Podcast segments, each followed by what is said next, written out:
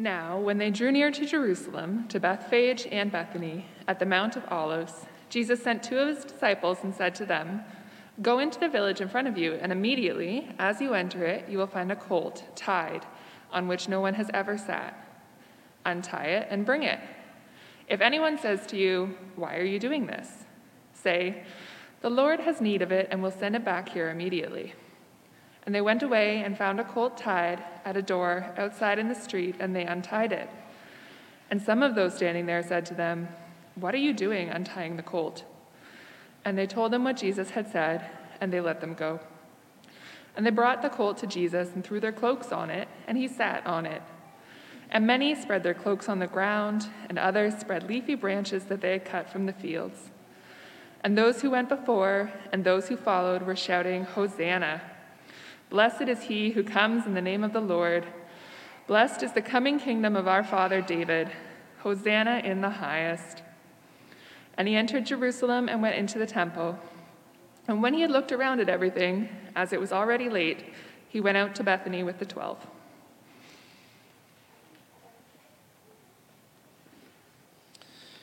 Well, as I said, today is known in the Christian church, at least traditionally, as Palm Sunday bit of research this week told me that uh, the church has been celebrating Palm Sunday in some fashion since the fourth century.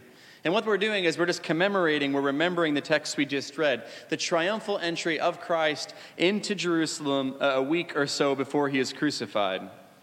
Now, it's pretty easy to get caught up with the details of Palm Sunday. Uh, we, we get excited about palm branches, uh, the Mount of Olives, the donkey, you know, always a big hit. And those details are important, but they're only as important as to what they tell or what they reveal about Jesus Christ. See, if we get overly excited about the palm branches or singing songs that contain Hosanna, we, we just risk making those things the main event. But they were never intended to be the main event. The reason we have this text is not because we're just super into palm branches, but because Jesus is actually up to something significant. There's something going on with Christ here that we need to see, and palm branches and all this stuff are just kind of the sideshow. If you've ever been to a major sporting event, you know, Senators, Redblacks, or, you know, in Toronto or whatever, if you go to a large arena, it's really easy to get caught up in the spectacle of what's happening. Like there are lights and there's music and there's a a t-shirt cannon and there, there's hot dogs and overpriced parking and you know and, and all of that kind of contributes to the environment. It makes it feel fun, makes it a, a, great experience. But the real point of the day at least for most of us, is what happens on the ice or, you know, what happens on the field? Did, did the home team get the black disc into the net, you know, more times than the other team? Or did, did the team throw the bouncy ball through the hoop more or, or fewer or less times than than the other team. We, the point is, who won the game? And sometimes the spectacle, the lights, the show makes us miss the point. You go home and you're like, yeah, my highlight was the kiss cam. Instead of, you know, what happened on the court that day or, or on the ice. Who won the game? What, what, what really happened? I think that's what's going on with Palm Sunday and what sometimes goes on with Good Friday and Easter Sunday. We get excited about the incidental details, but we miss what the day is really about. And so, with all that in mind, I want to show you today how the details have meaning in the identity and mission of Christ. I mean, I agree, there's something to the donkey. There's something to the palm branches, the shouts, the songs, the city of Jerusalem, the Mount of Olives, you know, etc., etc., but only because they teach us about Christ. And so I want to consider Jesus together this morning under three headings. First, the public Christ. Second, the poverty of Christ. And then third, the anti or anticlimactic Christ. I do need to say a thing about the, the Gospel of Mark before we kind of begin. Even though we haven't done Mark 1 through 10, I do need to say a couple of things about this. Most of the life of Jesus was not spent in Jerusalem, but outside of it. Most of the, the miracles that we're going to read about in the Gospel of Mark happened in somewhat backwater places. A lot of teaching happened in places like Capernaum and Galilee, not that close to the, really the center of Jewish life at that time. The Gospel of Mark only records Jesus going to Jerusalem once, right here. Now, we know from other Gospels he made another trip or two, at least once he was a man. You know, there's the, the boy in the temple and all those kinds of things. But all his trips so far were pretty quiet, pretty under the radar. In many ways, up until the triumphal entry, up until this event, Jesus was not a very public personality. And that seemed kind of purposeful. He kept telling people, don't spread the word about me. Don't, don't go tell who I am. He would, he would cast out a demon, and the demon's like, I'm going to tell everyone. He's like, he's like, don't do it. Or when he heals someone, he says, you know, don't, don't make a big deal out of this. For years, he faithfully ministered, faithfully healed and taught and did all these things, but he was really biding his time. He was keeping to his own timeline. This would sort of be like a politician, you know, really lighting it up and causing a stir in Peterborough. And you're like, look, there's nothing wrong with Peterborough. It's a great place, probably cheaper housing, you know, whatever. But if you're going to accomplish something in politics in Canada, you either have to get to a provincial capital or have to, you know, make it here to Ottawa. But all this work in outlying territories that Jesus was doing, far from the center of power, far from the center of Jewish life, it comes to an end here with this purposeful public trip to Jerusalem. No more hiding, no more identity under wraps. Instead of a private Jesus, we now see a much more public Jesus. And we see this shift in a few ways. First, because of the timing of Jesus' arrival. Jesus comes to Jerusalem just in time for the feast of Passover. Now, that, that detail is actually not in Mark 11. You discover it if you kind of kept reading. Passover, one of the major high holidays for the Jewish people. The trails, the roads to Jerusalem just would have been would choked, you know, packed with travelers. Arriving in Jerusalem at a time like this meant visibility. A lot of people were going to notice. Now, if you come back on Good Friday or on Easter, we'll talk about there, there are theological reasons that Christ came at Passover, but that's not immediately relevant to this point. Coming at Passover was a public display. Second reason we know this is because of all the prophetic references. Mark absolutely stuffs this account full of Old Testament prophetic references. And let me just give you a few kind of quick. First, he tells us that Jesus pauses on his journey towards Jerusalem when he gets to Bethany and Bethphage at the Mount of Olives. And you're like, doesn't seem like a big deal. You know, Bethany, about two miles outside of Jerusalem, small town. Bethphage, we don't even know exactly what it was. It was a hamlet, probably, often associated with Bethany. But Mark tells us these two small places are at the Mount of Olives. Jesus is pausing at the Mount of Olives. Now, why? Well, Zechariah the prophet foretold of a day in the future when he said God himself is going to come down and fight against all the evil on the earth in that sense, in, in that prophecy contained in both Jews and Gentiles. So Zechariah 14, verse 4, it says this On that day, his, that's the Lord's, feet will stand on the Mount of Olives and split the mountains in two and create his own kingdom on the earth. And now here we are in Mark 11, and Mark's like, hey, look, Jesus pausing on the, on the Mount of Olives. He's, he's ready, he's prepared to establish this new kingdom. The mountains aren't going to be physically split, they're going to be sort of spiritually split open so the kingdom of God can come to earth. The Lord is on the mountain, he's going to do battle against the forces of evil. Second, there's this whole episode with the donkey, right? The mount, while, while pausing at the Mount of Olives, he tells the disciples, go find this donkey on, this, on the street so he can ride it. But the riding of a donkey was associated with kingship in the Old Testament. See, originally Israel didn't have any horses, and so the kings rode donkeys. And again, from Zechariah, Zechariah 9, there's a prophecy about the future Messiah. And he, and the, he tells the people, You're going to recognize him because he's going to come to you riding on a donkey, on a colt, the foal of a donkey. Jesus riding a, a young donkey, this colt, was a fulfillment of a messianic prophecy. He knows that people have read Zechariah or, or heard Zechariah. He is declaring himself to be the Messiah. But that isn't all there is to the donkey. From, from non scriptural other Jewish writings, we know pilgrims coming to Jerusalem for Passover were instructed to walk. Riding was frowned upon. See, part of the Passover, they're remembering. Remember when we got out of Egypt and the Lord passed over us and He didn't deal out the judgment? And, and we mostly walked out of Egypt? Therefore, walking to the festival, it's part of the, the remembrance of it. So, so if you picture a busy road packed with travelers, all of them probably on foot and then one's on a donkey. Such a sight would have been highly unusual, even astonishing. Who would have the guts to defy tradition in such a way? And besides that, when you read the Gospels, Jesus walks everywhere. I mean, he rides a boat, but only, you know, well, I guess he walks on water once, but he, he, he mostly rides in boats when he goes on water, but he travels exclusively on foot. The only beast we ever see him riding is this donkey. The riding of a donkey, an inherently public, kingly, messianic act. And the third reason we understand that this is Jesus going public is because of the way he lets the people speak about him and shout about him.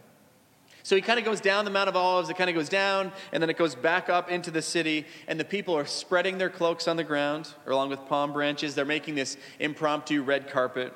Jesus doesn't say anything, he doesn't tell them to stop, he accepts it. And the people begin to sing and they begin to shout parts of Psalm 118. It appears it was a kind of responsive singing or, or, blessing where some are calling out Hosanna, which means save us. We'll talk about that later. Others responding with, Blessed is he who comes in the name of the Lord. Blessing is the coming king, blessed is the coming kingdom of our father David. These kind of shouts, these aren't normal shouts. These are royal, even nationalistic, political slogans. This is not really a worship service as much as a, rally or, or, or a protest. And Jesus doesn't tell them to stop. He accepts the praise, he accepts these shouts as, as good and right. And so, this triumphal procession, a red carpet of cloaks and branches, accompanied by the royal shouts, is a public declaration that Jesus is uh, uh the Messiah. It's a decisive public event. So, this is the pattern. If you read the Gospel of Mark, Jesus taught and discipled in Galilee. He spoke parables by the sea and along the roads. He did miracles in Capernaum and Naphtali, but now he publicly enters Jerusalem with a sort of a tidal wave of public enthusiasm and support. But the question is why? Why would he do that? And the short answer is because it was time to die. See, the time was full. That's sometimes the way that they write about it. Christ went public now because his concern, his main mission, was not to save his own life, but to give it as a ransom for many. And you cannot do that in private or in secret. But he would be hung, you know, in five days' time on a public cross on a main road outside the city for all to see. Jesus was never going to be a private Messiah for his inner circle. He was going to be a public Messiah for all of everyone, including us. It was time to go public because it was time to die. And how different this is from the way our leaders normally act when they get power. How different it is from the way we normally act when we get power. What's our impulse when we get power, wealth? We want to exploit it and we want to enjoy it. We want to sort of take what we can get and pat ourselves on the back and think, wow, we've really earned this. Or to create an inner circle that we reward with favors. That's not the way Jesus was. He was never going to be a private Messiah, protected and safe. He knew when he rode into Jerusalem it would lead to his death, but he did it anyways. It was not a mistake. It was not a miscalculation, like, ooh, I guess I've, you know, it, he knew this was the beginning of the end. That's the public Christ. Let's talk about the poverty of Christ. And I want to return to the donkey just a little bit more. So he's at the Mount of Olives. He sends the two disciples. I've always wanted to know which two. You know, who, who got to go and get the donkey? You know, we, we never find out. But they go into this village to find this colt. No one had ever ridden it. Ridden it. Now, why does that detail matter? Well, in the Old Testament, there was a special significance attached to animals that had never seen regular use. Such animals were normally set aside for sacrifices. So, an unridden colt seemed to have been designated, even accidentally, for a special spiritual purpose. And again, there's a tradition in Israel no one could ride the king's mount except the king. That's not a biblical law. You won't find it in Leviticus, but it's a tradition. But it, again, it points to this, this unridden donkey having special usage for King Jesus. And if the disciples encountered someone who asked what they were doing, they were supposed to say, Jesus told them, the Lord has need of it, and we'll send it back here immediately. Now, it's unclear from the text if this is a password, you know, something that Jesus has prearranged in advance, or if he has divine knowledge and he knows that you say this and, and they'll accept it. The scriptures leave both options open. You can kind of believe whatever you please. But the disciples go, they find the colt, they're questioned, they offer the, the, the response, and they bring the colt to Jesus. Now, what I find interesting is Jesus told them to promise that they would bring the colt back. We'll bring it back immediately, as soon as we're done using it. So this colt is not a sacrifice, it's just something borrowed for a day or two. And if you, and if you, and if you look, the, the saddle, there was not a proper saddle. They just kind of threw their, their coats, their cloaks on the back of it. The path he rode, not a real path, it was a makeshift red carpet. So on this borrowed donkey with a borrowed saddle on a makeshift road, we see something of the truth about the kind of king Jesus is. And indeed, this theme will run all the way through the Gospels. When Jesus taught in Galilee, he did so out of a borrowed boat. And when Jesus rode into Jerusalem, he did so on a borrowed beast. And when Jesus was buried, he was placed into a borrowed tomb. When a new disciple comes up to Jesus and says, I'm excited, let's do this, I'm going to follow you, he says, Foxes have holes, birds have nests, but the Son of Man, like Jesus, has no place to lay his head. I only stay in borrowed homes. And I want you to appreciate, maybe again this morning, that in Jesus is an astounding union of power and weakness, riches and poverty, and really of God and man. See, when you read the Gospels, you become aware that this man can feed thousands with a, with a few small loaves and a, and a few fishes, and yet sometimes goes hungry. That the Jesus who could heal all diseases was sometimes weak and weary. That, uh, that Jesus could dispel demons with a word and yet was tempted. And that he could raise the dead even from a distance and yet submitted to death.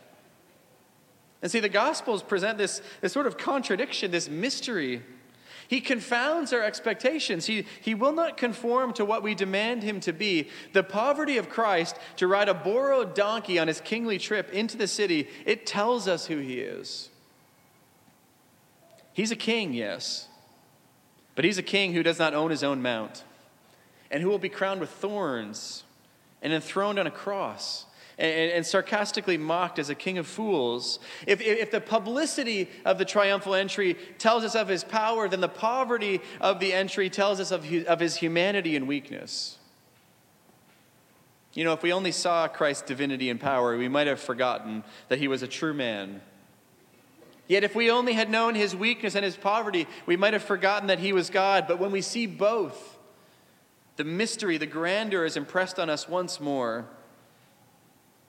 And why does this matter? It matters because of the truth of who Jesus was. In comparison to all others of history, there's never been anyone like him. We've had many great teachers, many great leaders, and no one is the same as him. All of our, our greatest and best spiritual and religious leaders, they may have achieved extraordinary levels of morality or profound levels of wisdom, but none approach Christ. For in him, God and man come together. And it matters, of course, in terms of what he came to do. As man, Jesus could sympathize with us and suffer with us, but as God, he could offer a perfect sacrifice to secure our salvation. And if either had been absent, we would have been left in our sin. But a king who rides a borrowed donkey, well, that's something we could use. It's the poverty of Christ. Now, part three the anticlimactic Christ. So, picture that day if you can few mile journey up the city or up, up to the city of jerusalem. Crowds fanfare singing shouting even a festive atmosphere. The prophetic writings are coming to pass. The long-awaited messiah is taking his throne. The king is riding into jerusalem. I bet the disciples were jubilant. Momentum is high. This is a decisive moment is it not? Well look at what mark says next verse 11 Jesus enters Jerusalem, goes into the temple, and when he had looked around at everything, as it was already late, he went out to Bethany with the twelve. This is, I, I said, Jesus here is a man after my own heart, but that's not exactly right. He's going to bed early. Wow, what a day we've had. You know, it's already late, time to turn in. But what a letdown, isn't it? Wasn't this supposed to be the day? Malachi 3 is being fulfilled. The Lord is coming into his temple. The disciples are like, We did it. And then he walks back down the hill to Bethany. And if you read carefully, that's where the day started. Did, did anything happen? Did anything get done? It's, it's kind of bewildering. But it tells us something. See, what do the people want from Jesus? What were they shouting on the road? They were shouting, Hosanna, which means save us. But what else did they shout? Blessed is the coming kingdom of our father David. Whose kingdom did they think Jesus was bringing? Or maybe a way to ask it is this What did they really expect to be saved from? Well, I'll give you a clue. Jesus and the people did not agree on, on what, what they wanted to be saved from, what they were going to be saved from. What we read in the Gospels, we know they had imperialistic expectations, they had nationalistic expectations, political hopes. That's what they wanted to be saved from, and that's not what Jesus was doing. See, the people, they need to be saved. They were right to shout, Hosanna. But you know what they needed to be saved from? I got three quick things. One, they needed to be saved from their fickle faith. It's clear, or it's not clear, that the people who shout Hosanna on Palm Sunday will, uh, the same will shout for Jesus' death on Good Friday. Perhaps some were the same, well, we don't know. But we do know that many lost heart in the days that followed. Many of the disciples were like, I don't want anything to do with, with Jesus. They were there for the good days, they were there for triumphal entries. But when the world gets turned upside down, they, they were fickle. They're like, Don't we need to be saved from the Romans? They needed to be saved from themselves. They needed to be saved from their petty nationalism. Some of the people clearly think this he's going to be the one he's going to fulfill our political our national ambitions. They think he is the one who's going to bring in the kingdom of our father David. That's an Israelite, it's a Jewish kingdom they're hoping for. Perhaps they believe if we get the right leader, he's going to bring back the glory days. That's not Jesus' plan. And in fact, weirdly, it's far smaller than what Jesus intended. He was going to bring about a kingdom that would, that would encompass the whole world. And they're like, hey, could you do this little tiny kingdom over here? But the people needed saving from their petty nationalistic dreams. They want to be saved from, from, from the Roman powers, but they were in the grip of an evil power and didn't know it. And third, they needed to be saved from their expectations of glory. The disciples are riding high, right? This is the moment. We're going to sit in power with Christ. I'll be at his right, uh, you'll be at his left. They didn't know that Christ came to die, not to rule. He came for the humiliation and sacrifice, not for glory. And, and look, we can tisk tisk these foolish disciples, these naive people. But try to be honest with yourself this morning. If I could ask you, if we could, we could sit down after the service today and say, what do you think you need saving from? What's really at the top of your list? When you yell Hosanna in the privacy of your heart, what is it that you want escape from? To be saved from? Work?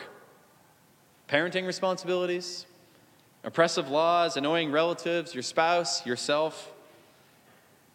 See, what we see in Mark 11 is Jesus will be a Savior, but it's actually unlikely He's going to save you in the way that you expect. Because normally Christ does not actually deliver us from the mundane things of life. You still go to work, you still parent your kids if you have them, you still have to set your alarm clock tomorrow morning. We want salvation from our political enemies or our life responsibilities or some other demand being made of us. But Jesus says, That's not what I'm going to save you from. I'm going to save you from hell and Satan and sin. See, the anticlimax of this story means you're probably going to be disappointed in Jesus because he's not going to save you in the way you want, but the way you need.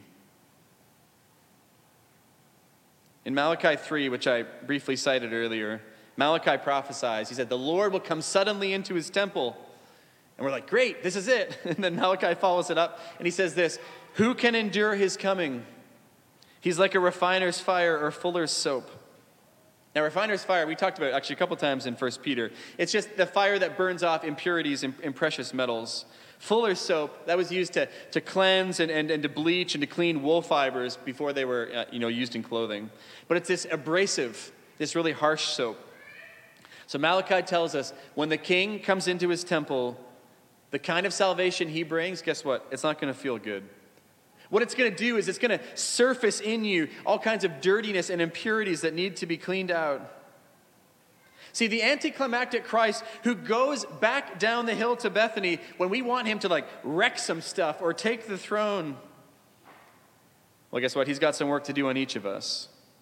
Because if your life is like mine, I have asked for a hosanna from very different things than what Jesus actually offers. Jesus offers deliverance from Satan, hell, and sin. And I'm like, can I get a few moments of peace and quiet? or worse, all the things I want salvation from just show me that what I really want is a Savior who lets me be in charge. Jesus is a public Savior who died for me. And we go, Great, thanks. Can you just give me what I want? That's what our heart often says. See, this triumphal entry, it's old news to some of us. You've maybe heard it 20, 30, 40, I don't know, 50 times before. You probably know the story better than I. So, what I'm offering you today is not fresh insights on the donkey or some palm branch tidbits. I'm offering you what is offered here, which is an unpredictable Savior.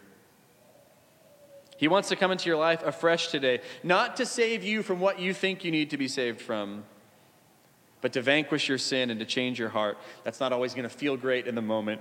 It's going to feel like harsh soap, it's going to feel like a flame, but it's true salvation. And it's offered to you, and it's offered to me. Let's pray together. God, we are grateful that you have given this text to us to show us what Christ is like.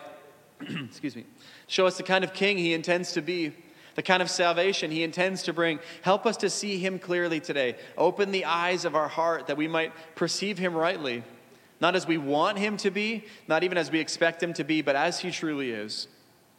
Make it real to us once more. And in Christ's name we pray. Amen.